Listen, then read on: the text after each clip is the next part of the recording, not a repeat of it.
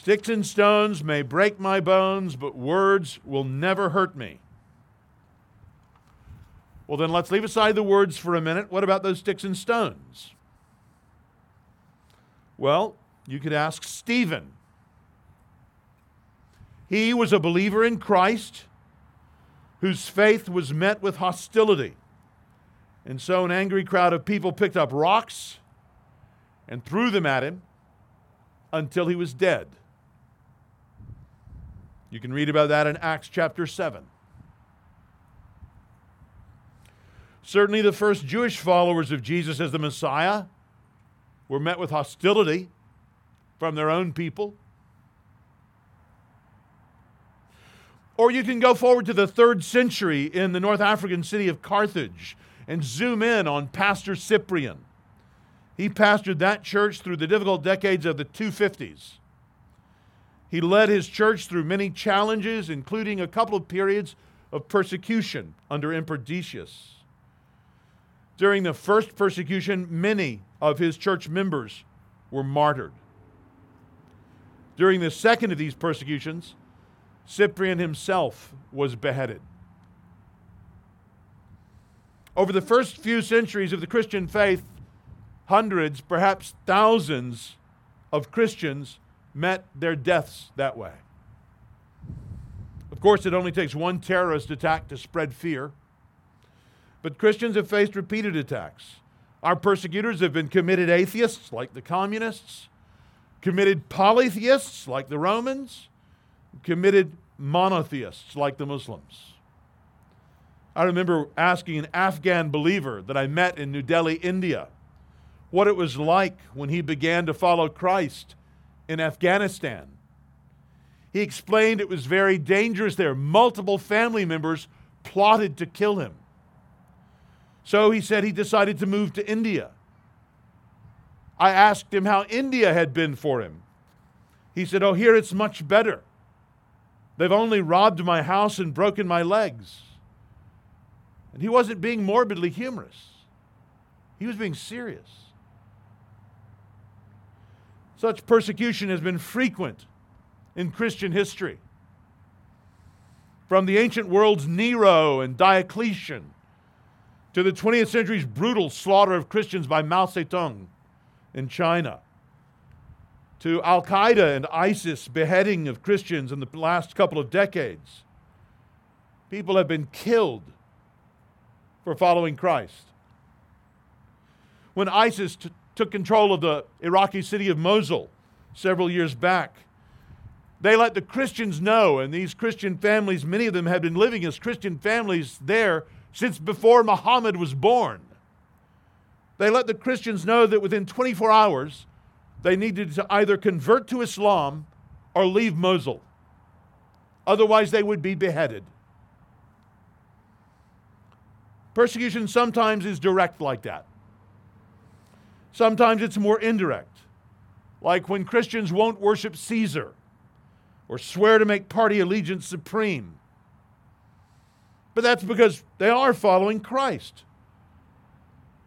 And so we Christians have often been persecuted by governments, even the governments of our own nations, by our own families, even by misguided fellow Christians. And these are just a handful of examples of persecutions of Christians. I've not mentioned the blind nationalism that led Germany to remilitarize, remilitarize the Rhineland 85 years ago today. Or the dehumanizing racial hatred that brought us Bloody Sunday in the civil rights marches in Alabama 56 years ago today at the Edmund Pettus Bridge in Selma. I could go on and on and on. Why are things so often so bad in our world. And we've just looked at a sliver of the totality of evil human actions, even that we know about. Our short passage today, in the beginning of chapter 2 of Paul's letter to the Ephesian believers, gives the answer. And it's a surprising answer to many people in at least three ways. Let's listen to the passage, then I'll point out the surprises. So let's dive in to this spiritually dark topic in chapter 2 of Ephesians. Right at the beginning, chapter 2, verse 1. And you were dead in your trespasses and sins, in which you once walked, following the course of this world, following the prince of the power of the air, the spirit that is now at work in the sons of disobedience, among whom we all once lived in the passions of our flesh, carrying out the desires of the body and the mind, and were by nature children of wrath, like the rest of mankind. You may think this is a very grim passage for such a sunny morning. But the most important service a doctor can do for us is to provide an accurate diagnosis. If the diagnosis is off, the cure has little chance of helping. But if the diagnosis is accurate, you're often a long way down the road of knowing what's best to do in order to help. Paul, here, by the Holy Spirit's guidance, gives us an accurate description of the Ephesian believers' past. And with that, a diagnosis, really, of everyone. You can see that in that little phrase in verse 3 like the rest.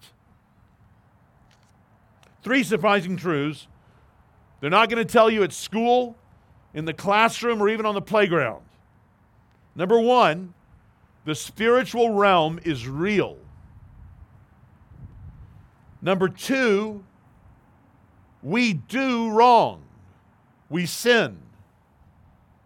Number three, we are wrong, we are sinners. Could this be why there's so much darkness in the world, even in our own lives? Let's see what the Bible says. First, the spiritual realm is real. And the Bible teaches us that there is a real being who rules over it. This is made clear in verse 2. Some people today think that spiritual is synonymous with good. But the Bible is not nearly so naive. The Bible teaches that there is much in the spiritual realm that is predatory and abusive and even suicidally false. And the Bible's biggest example of that makes a brief appearance here in verse 2. You see that phrase in verse 2? Following the prince of the power of the air? Following, following what? Well, it's not a what, but it's a who. Satan. Notice his authority, the, the prince of the power of the air. By air, Paul is just meaning the atmosphere, it's the invisible realm that surrounds us all. It's a great metaphor for the spiritual realm. And here, Paul refers to the one who is in power and authority in that invisible realm. He refers to him as its prince or ruler. Now, this is the being that the Bible tells us a little about, but we do learn that he is a real, self conscious, existing being, that he is opposed to God, as opposed as one could possibly be. Notice not only Satan's authority, but notice here his activity. Verse 2 the spirit that is now at work in the sons of disobedience. What does that mean? Who are the sons of disobedience? Are they some exclusive group of Satan worshippers? No, it's pretty clear from the verse that the sons of disobedience are, are everybody. They're all of us. The rest, Paul says in verse 3. This is what Satan does. He's at work in people, he is at work in and through us at least according to our nature, as Paul says in verse 3. We're on that in a moment. Let's just take a moment to appreciate the contrast that this is with what so many today tell us. Today, we're told that everything is okay, or that everyone is basically good, or that there is no ultimate meaning to anything, so we shouldn't worry about categories like good and bad. The materialists, after all, tell us that life came from non life, that something came from nothing. That's the atheist magic mumbo jumbo. They're using our tax dollars to teach our children in our public schools and universities and museums these days. Calvin called Satan God's executioner to punish man's ingratitude. And his punishment begins by leading us to follow him when he himself is only marching ultimately to the judgment of God. He's said here to be at work in the sons of disobedience. That is, he leads the human rebellion against the rule of God. Friends, the Holy Spirit is good. But this spirit described here is evil. Later in our series, when we come to chapter 6, Lord willing, we find Paul warning the Ephesians in Ephesians chapter 6, verse 11 put on the whole armor of God that you may be able to stand against the schemes of the devil. That's this prince here, this Satan.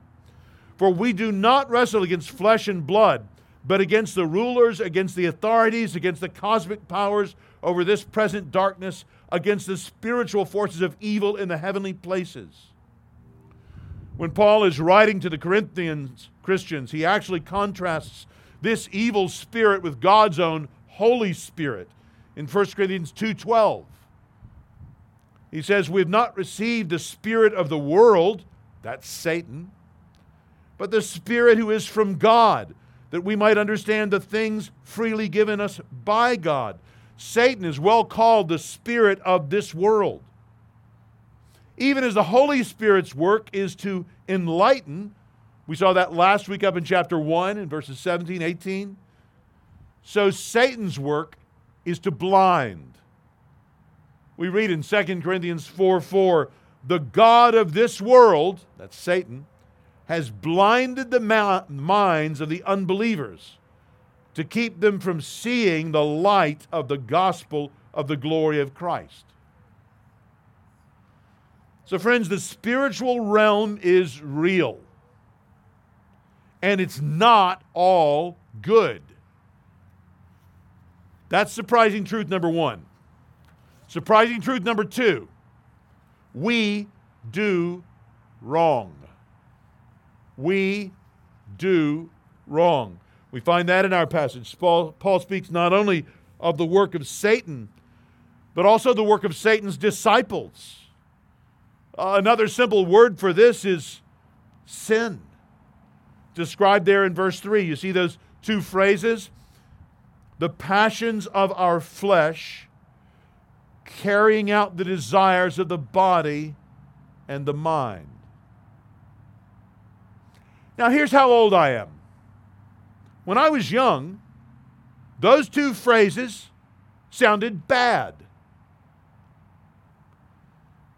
In fact, bad enough to probably make some people blush if you'd asked about them in a poll on the street. I mean, if, you'd walked up to a middle aged woman in a mid sized city somewhere in the Midwest and asked them what they thought about the passions of the flesh and carrying out the desires of the body and the mind, they would probably just assume that you were speaking about something immoral. That would take it as a textbook definition of lust. Today, this is how Netflix tries to get you to watch something. Self expression is taken by many, maybe most, as the core of what is authentic about each one of us. Becoming sensitive to ourselves and honest about our own appetites and desires is really discovering who we are. After all, what, what are we more than the sum of our desires? In the common view today, our desires for our gender identity or a certain sexual experience are no more morally fraught, it's thought, than our hair color or our food preferences. Maybe even less so. But here, Paul identifies these passions of our flesh and desires of the body and the mind as not merely selfish, he also calls them sinful. And this is the front line of the battle that it seems we are in the process of temporarily losing at the moment, at least here in America. You look in verse 2, and you see that Paul characterized Satan as working in those who are not merely self expressive, but what does Paul call it? Disobedient. Assuming that they owed obedience even to God, and that in their living they were failing to meet that obligation. They were living not as God's friends, God's sons, but as those alien to God, as God's enemies. That's why Paul could characterize their actions in verse 1 as trespasses and sins, not meaning two different kinds of disobedience, but simply all the acts of living wrongly, not according to, but against God's will revealed in both the natural conscience and in his supernaturally given word. One more thing to notice about these sins. Lest anyone think that Paul is suggesting that it's just a matter of sometimes an otherwise basically good person tripping up, he says in verse 2, right there at the beginning, that such sins and transgressions in which you once walked. That is, they had characterized you, Ephesians, throughout your life, every year and every month, every week and every day, every hour and every step. Sin was the way that you walked. It was your normal way of acting. It was typical of you. Some seem taken off guard that so many people want what is wrong today to be seen as right. But, friends, if we've read God's Word, if we've seen His diagnosis of our actions before we were Christians, we can't be surprised at what we see around us. We can be grieved, we can be bothered and disturbed, but we can't act like we had no idea this was the case. So far should it be from surprising and disorienting us, it actually confirms the truth of what God has always taught in His Word about human depravity and sinfulness in places like this very passage. I wonder if this description strikes you as true. Marilynne Robinson has one character in her novel Gilead summarize things this way quote we human beings do real harm history could make a stone weep. Friends, I agree with that. For every story of heroism in history, there's a story that's horrifying. And we run across them when we don't even mean to be looking for such things. I remember once when my mother was visiting, taking her for a nice day trip out to tour a historic home. We went to Gunston Hall and we were in Gunston Hall, George Mason's house. And the tour guide was showing us around, and we were in the dining room. And they, the tour guide held up a little gold platter about this size and, and said, What do you think this was used for? None of us knew. The tour guide said, This was used by the enslaved people to hand implements to the masters seated at the table so that they wouldn't have to touch the same thing with their hands that the enslaved person's hands had touched. And friend, when I heard that for whatever reason, the reality of the horror of that just in the smallest of ways just began to crash in on my soul as I saw how incredibly dehumanized that person would have been who even then was acting in kindness and love toward another human being to be treated in such an inhumane way, not once, but several times a day, not one day, but every day, not one week, but every week, not one year, but every year of their lives. Until, if possible, they themselves would be convinced that they are somehow not in God's image in the way the people they were serving were. Does that not strike your heart as unutterably horrible? History could make a stone weep. A lot of people seem to disagree today. But the truth is, we do wrong. We sin. Here is the last surprising truth for us this morning perhaps more surprising to many today than was number two. Number three, we not only do wrong, we are wrong. This is the nature of human beings as Satan's disciples. We are sinners. Let me fill this out with five short, simple statements. Number one, we are disciples of this world. All I mean by that is that these actions, these sins, are not random or accidental or unrelated to each other. You see there in verse 2, Paul says that they were following the course of this world, following the prince of the power of the air. Paul says that we are something, we are followers. That's another word for disciples. Disciples of what? Of Satan. We see in verse 2 the phrase above the course of this world. We are typical people of this age in history. We also see here, number two, we are more than our actions. We are more than our actions. You see in verse 3, Paul says that all of this is what we were, and notice those next two words, by nature, phusis, by nature. So there's something to us which is more than the sum of our desires or opinions of ourselves, more than our self perception. In fact, something that may even be hidden to ourselves, but which is more determinative of us than even the firmest physical restraints of cells or chains. There is something internal to us which is part of us. Paul calls it here our nature. And it's getting this idea in place that lets us understand the first and perhaps the most shocking statement in our passage. This is number three we are spiritually dead. Look up at verse 1, how this passage begins.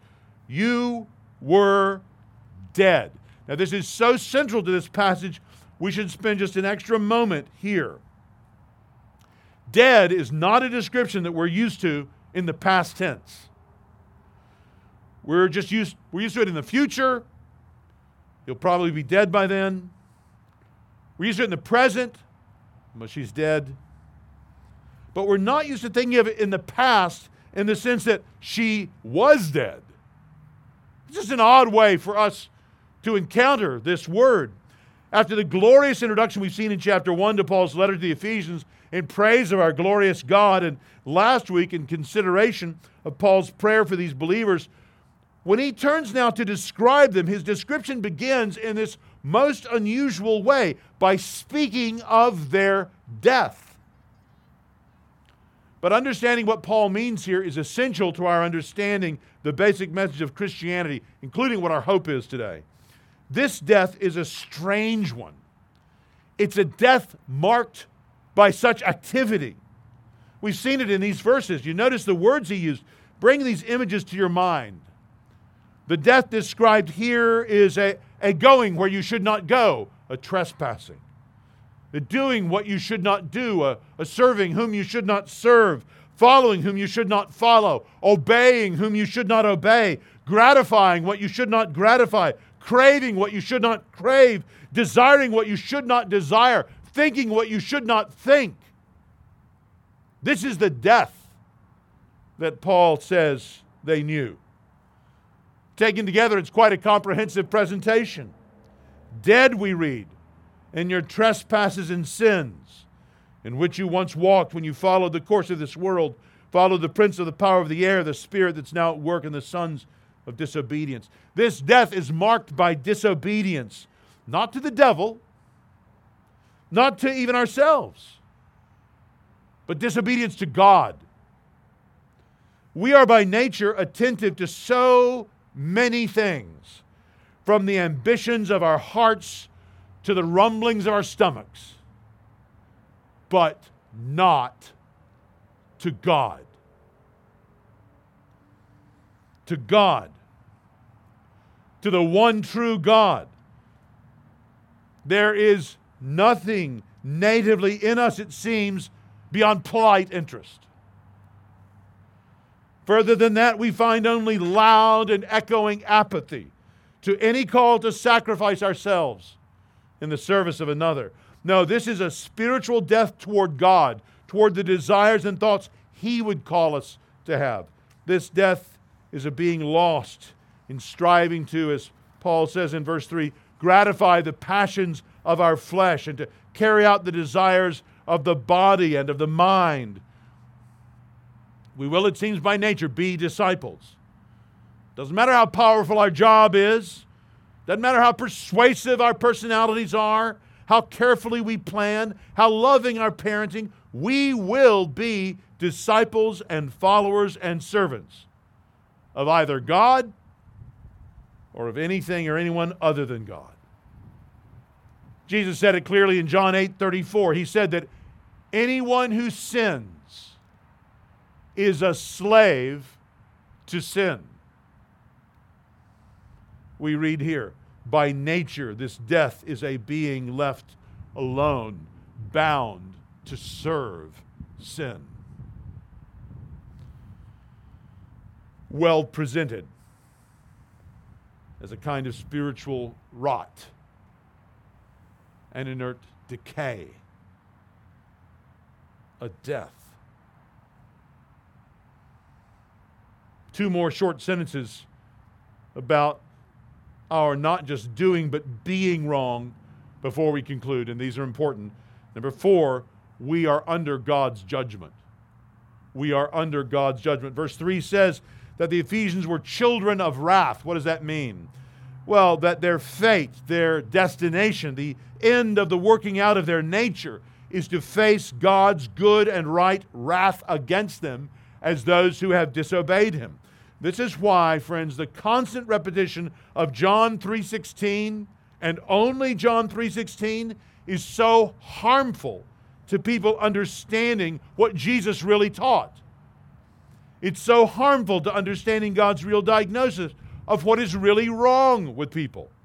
Quoting only John 3:16 to an unrepentant sinner is not too different from a doctor telling a patient with cancer that they just have a temporary headache. There's much more that needs to be said to unpack what the problem is, to unpack what God has done in Christ, who He is, and what He's done, and what belief means. Which brings us to statement number five about the Ephesians having been wrong and why this is relevant to us today. Number five, we share this situation with everyone else. We share this situation with everyone else. You've heard me saying we throughout, and you may have been wondering why. Well, the answer is right here in verse 3 were by nature children of wrath like the rest. The Bible here and elsewhere tells us that when the first man, Adam, sinned, he acted for all of us. And that ever since then, all of his children have shared his guilt and ratified his sin by our own. Yes, we're all made in the image of God, but also, yes, we are all fallen in Adam. There were no rebels against King Adam. None, that is, until King Jesus. But that takes us out of this passage, and we should conclude. We are by nature spiritual beings who are spiritually dead.